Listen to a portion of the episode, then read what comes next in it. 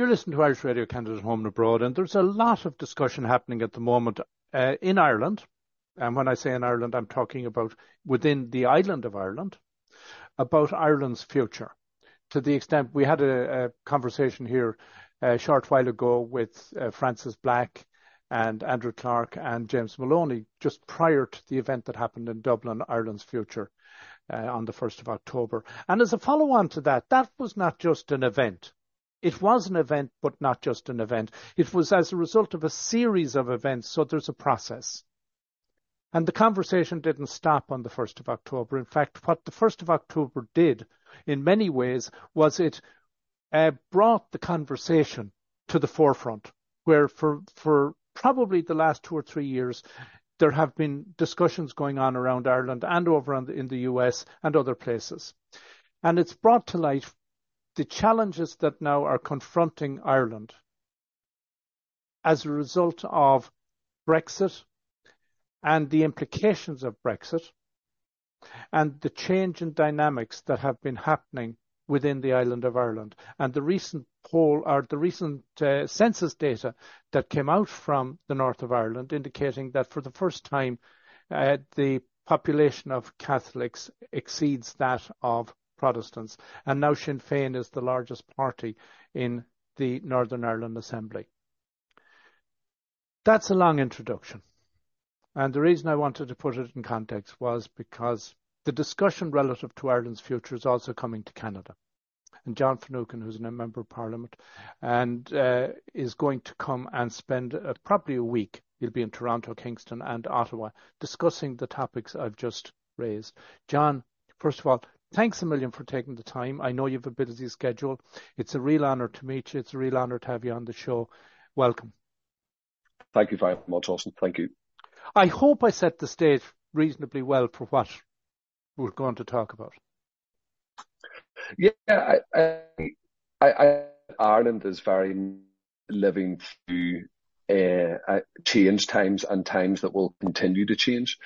You referenced the Ireland's Future event in the Three Arena in, in Dublin, and the event itself, I, I think, was hugely impressive. That that that over five thousand people um, paid ten pounds, ten euros to, to come along and listen to a series of discussions um, talking about the need to plan for change that many expect is coming, uh, I, I think was responsible. I, I think the discourse around constitutional change on the island of Ireland has been very inclusive. It, it, it respects the diversity of opinions. It respects the reality that there is no predetermined, preordained model that will be imposed on anybody. And it really is a, a conversation that I think people should be part of, because it is important that we come together to shape the future of the island where we will all be living. And, and you have referenced Brexit as well in, in your opening. And I think it's it's a fair analysis, and one that would be accepted, to say that the conversation around constitutional change has never been as prominent or to the fore as it is now. And I think that we can trace that back to the disaster that that, that is Brexit. Um, In the north of, of the island, uh, the majority of people did not vote for it. Uh, on the rest of the island, they, they weren't able to vote for it. Um, but yet Ireland has very much been collateral damage in, in what is a very English nationalistic project. So there are those who respect and cherish their European identity and feel and feel robbed in a way that that has been taken away from them in a very uh, undemocratic fashion. And we then look to the Good Friday Agreement, which which presents the path as to how we can achieve constitutional change on this island. And I think even those who are um, very strong opponents of constitutional change would recognise that that the question will will be asked at some stage, uh, north and south, as to whether they wish to maintain the union with Britain or whether they wish to uh, form a new Ireland. And in advance of that, I would say we must learn from the mistakes of Brexit. We we must plan. We must present a vision, uh, because what we need to do is manage change on the island and and do so in a way that allows us to realise the potential that we have to to create a new world-class health system, to not have two tourist bodies on the one island, not to have unnecessary duplication, um, but to, I think, take a model of an island with, you know, around six million people and, and, and I think build something that is truly a place um, for all of us who, who call it home.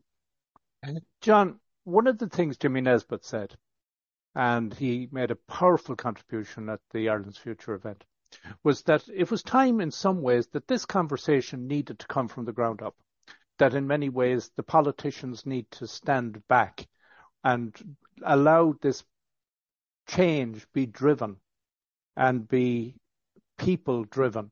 And when you mention constitutional change, constitutional of its nature is very political and has to come at, as the pinnacle of a process. But given what Jimmy Nesbitt said about the need for people to engage, how do you view that that is happening? Uh, I, I I agree that, that Jimmy Nesbitt's contribution was was excellent. Uh, he, he was the keynote speaker uh, on a day that had um, politicians from, I think, ten political parties, uh, five party political leaders.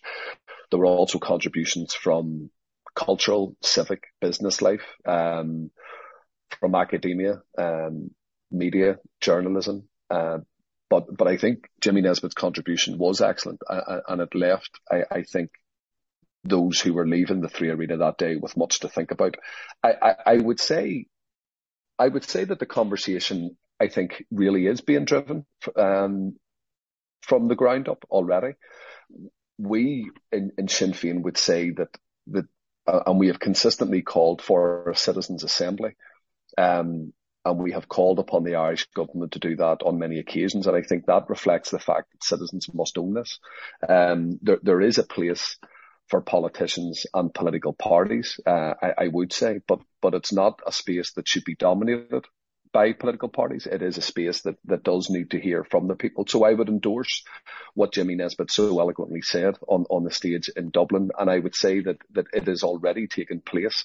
Um, Ireland's Future itself is an organisation that came together very organically um, in the aftermath of the Brexit referendum in two thousand sixteen. There are many other areas of life, such as academia, um, th- that are carrying out research in respect of different areas around what unification would look like, what a new Ireland would look like. And I think it, it, it is it is now a challenge, and a challenge that I would say falls upon the Irish government to essentially weave that together, to take ownership of this conversation and do so in a way which is inclusive of public opinion, which is inclusive of the orange halls and town halls and G A clubs that Jimmy Nesbitt spoke about, uh, because I think that will not only inform uh, those who are part of the conversation, but I think it enriches it a- in a way which is very beneficial for, for what it is that we are trying to achieve. John, you know, things, the change is going to be so radical and has to be so radical that do you believe it is possible, for example, to start with a clean sheet, literally, and say, there's no such thing as a political party at the moment. We have to start from the ground up. And that what we look at in the future is so totally different than what we are presented with today that it's nearly beyond comprehension. In, in, in respect of, uh, of a new constitutional future? Yeah, I mean that, you know, the current structure is such that the political parties in the south of Ireland evolved out of nineteen sixteen, nineteen twenty-two. Yeah. The political parties in the north evolved out of nineteen sixteen, nineteen twenty-two. And yes, there was history before that. But if it's clean sheet, the political parties as they are today, in many ways, their raison d'être is, is, is, has changed to such a degree. Is it a, is it a case that there needs to be a whole new political structure? I, I, I wouldn't say so. Uh, I, I think political parties will still will still have their place and will still have a, a mandate that needs to be represented. Um, you know, I'm I'm an Irish Republican. Um, by its very definition, that means that that I want to see my country um, reunited, and I want to see that in a way that creates a a, a, a truly equitable uh, society in which everybody is is free and, and respecting to to live in. Um, that doesn't mean to say that, that my job essentially stops once that is achieved. You know, it, it, it would be incumbent on all public representatives to continue that work. And of course, we also have the Good Friday Agreement, which, you know, I think the structures uh, and the core of that will will obviously continue. Uh, it's important that for those who are unionist, for, for those who are British, that that, that that sense and that identity is protected and indeed respected, um, subject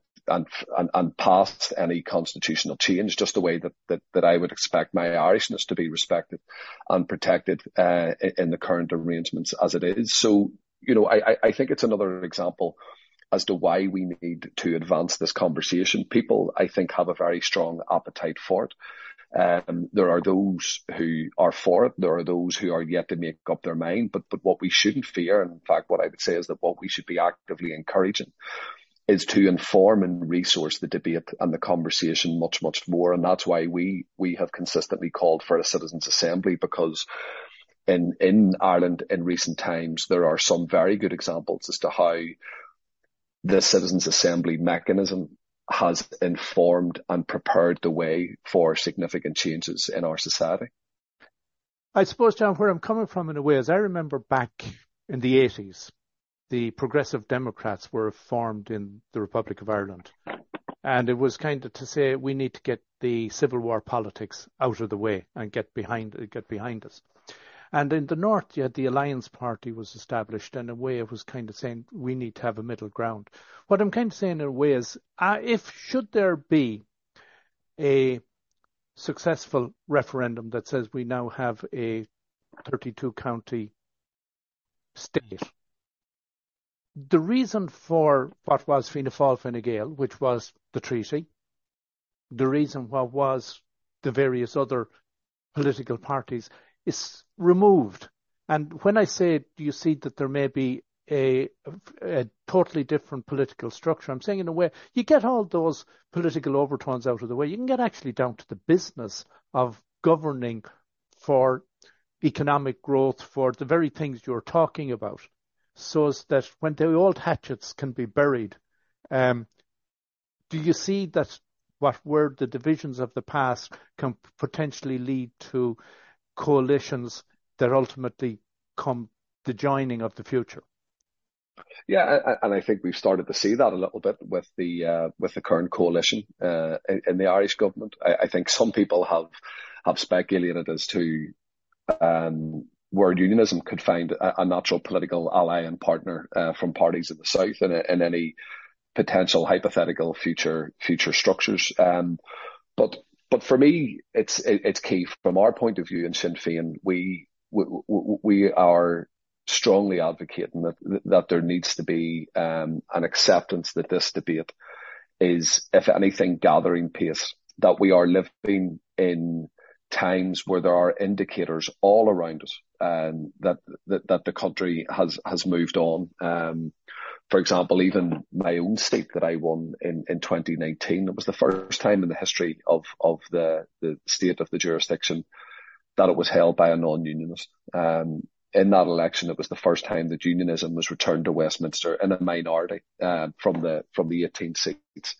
In, in the North, um, unionism has lost its majority at Stormont, uh, and just as recently as May, for the first time, a nationalist, a Republican, um, a, a, a woman, Michelle O'Neill, was returned as um, First Minister designate, um, and it's designate obviously because we still uh, have an absence of of um, an executive at this stage. So th- there are multiple indicators that would say that we should be planning, uh, that we should be preparing, that w- we should recognise that the, deb- the debate is underway.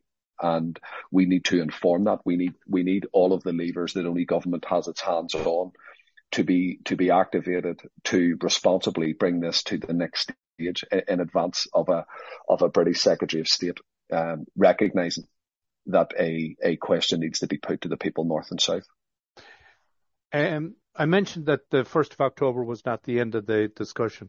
I noticed you were at Queen's University on October twenty-first, you were there twenty-first, uh, so that that, um, in many ways, that's something I would not have associated with Queen's University or the Queen's University of the past, that um, a politician from Sinn Féin would have been talking about Irish unity, Brexit and the Good Friday Agreement. Is that in itself an indication of some of the progress that has been made? I, I think it is. Uh, it, it's reflective of a city that that, that is very different, um, even to the city that I, that I grew up in, uh, and I'm very grateful for that. Um, I'm having this interview and conversation with you now from Westminster, uh, and, and we have had conversations here um, with colleagues from the S D L P, the Alliance Party, uh, Fine Gael, the Scottish National Party, where we have discussed uh, about the, the potential that the future has for the people uh, on the island of Ireland, the, the necessity to recognise and plan for that. Um, so I think the fact that these conversations are taking place in all aspects of life in, in Ireland, uh, they are taking place in London, they're taking place in America, and, and they're taking place in Canada as well. And, and one thing that, that was of huge benefit uh, uh, to the Good Friday Agreement was the international support that that, that Ireland had. And, and I think uh, in the absence of such international support, it's fair to say that there may not have ever been a Good Friday Agreement. So I, I think that in, in this context of continuing to protect and cherish uh, and celebrate the Good Friday Agreement, it, it, it's important that the, the our international friends and partners, of which Canada is a very strong one, uh, I think plays its role in, in helping Irish society, I think, uh, change uh, even further. And when you mentioned that you are coming to Canada, of course, and you will be here uh, yeah. with the Cross Canada Irish Unity Roadshow getting underway October seventeenth at the University of Toronto. You're in Ottawa here on the twentieth, in Kingston on the twenty-first, and back in Toronto on the twenty-second. And I know you have a very full agenda when you're here in Ottawa, that you're getting to meet the uh, members of, of all the parties, as I understand it, and uh, you'll also have opportunities to meet a variety of other organisations. Yes, uh, and I'm really looking forward to that. Um, I, I, um, I, I think it's important that that, that people in Canada, I think, hear from from myself and colleagues uh, as to what the political situation is. We we have many challenges, not least still as a result of the, the fallout from, from Brexit. But we also have huge potential. We we are an island um, that I think has world-class uh, students. We we have um, the ability to shape and and present a new Ireland, which I think will will be a true world leader. And the support of our Canadian friends is, is vital to that. So I, I'm really looking forward to, to coming over to Canada for, for all of the engagements that, that, that you just described. And for any information that anybody wants on those, I know that uh, the details are available. I'm just going to bring it up here where you can get uh, it is at F O S F C dot com is where you can get all the details, and uh, tickets are available for the events. Uh, John, um, I know you're up to your eyes. As you say, you were racing out, out from uh, one meeting to another, and you're in Westminster at the moment. I appreciate that you were able to take the time to have a chat with us, and uh, I hope you've uh, that the presentation and the, the conversation you have at Queen's, first of all, uh, is uh, very rewarding and successful, and that when you get here to Canada, that uh, you have the opportunity to meet lots of um, the Irish community and uh, share the message with them. Thank you so much, Austin.